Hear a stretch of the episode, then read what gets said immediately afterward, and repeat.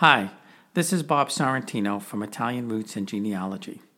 I have been an avid researcher of my Italian families for over 12 years and have been helping others find their ancestors through my blog, podcast, and YouTube broadcast. Lesson 1 Asking Relatives for Advice.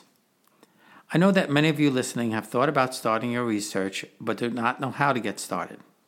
My goal is to give you some simple steps to begin your research, compile your documentation, chart your ancestors, and have a good understanding of DNA, how to use it, and what companies can give you the best results for your needs. After each lesson, you will have a building block and start to see results as you move on to the next lesson. You will be able to start your tree and have the satisfaction of knowing your ancestry. With the exception of purchasing a DNA kit, most of my reference suggestions are free. So let's jump right in. Ask Grandma. Whenever anyone asks me where do I start, I tell them the same thing ask Grandma. Now, if you are like me and started later in life when your grandparents were no longer living, don't despair. Ask mom, dad, older cousins about stories, photos, or documents.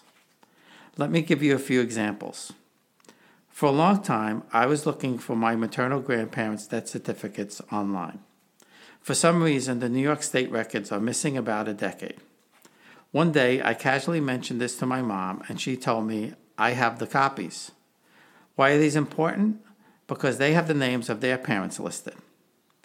Older cousins can be especially helps, helpful also. I knew that my great grandfather was Nicola Piromallo and that he was from a noble family. I eventually came across a record showing a Nicola Piromallo marrying Amelia Cracchiolo. Having never heard that name, I called my cousin that lived with my grandparents, and she confirmed that Amelia was my great grandmother. Another great free source is to ask family members about photos or letters. You will be surprised about the amount of information that you can find.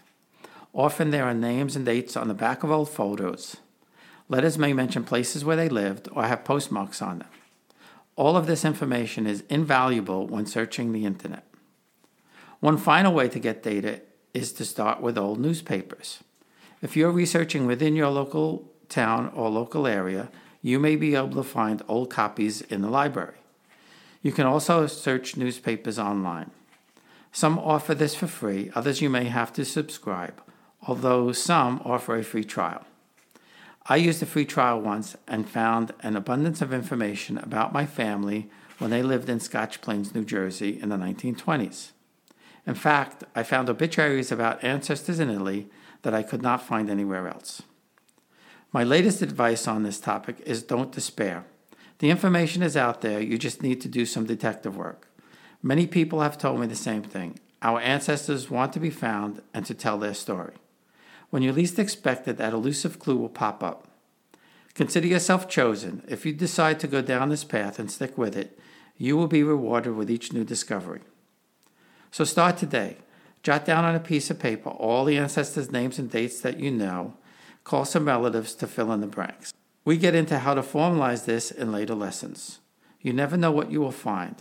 Through Amelia Cracchiolo, I found that I descend from most of the European royal families. Coming up in lesson two are the types of DNA.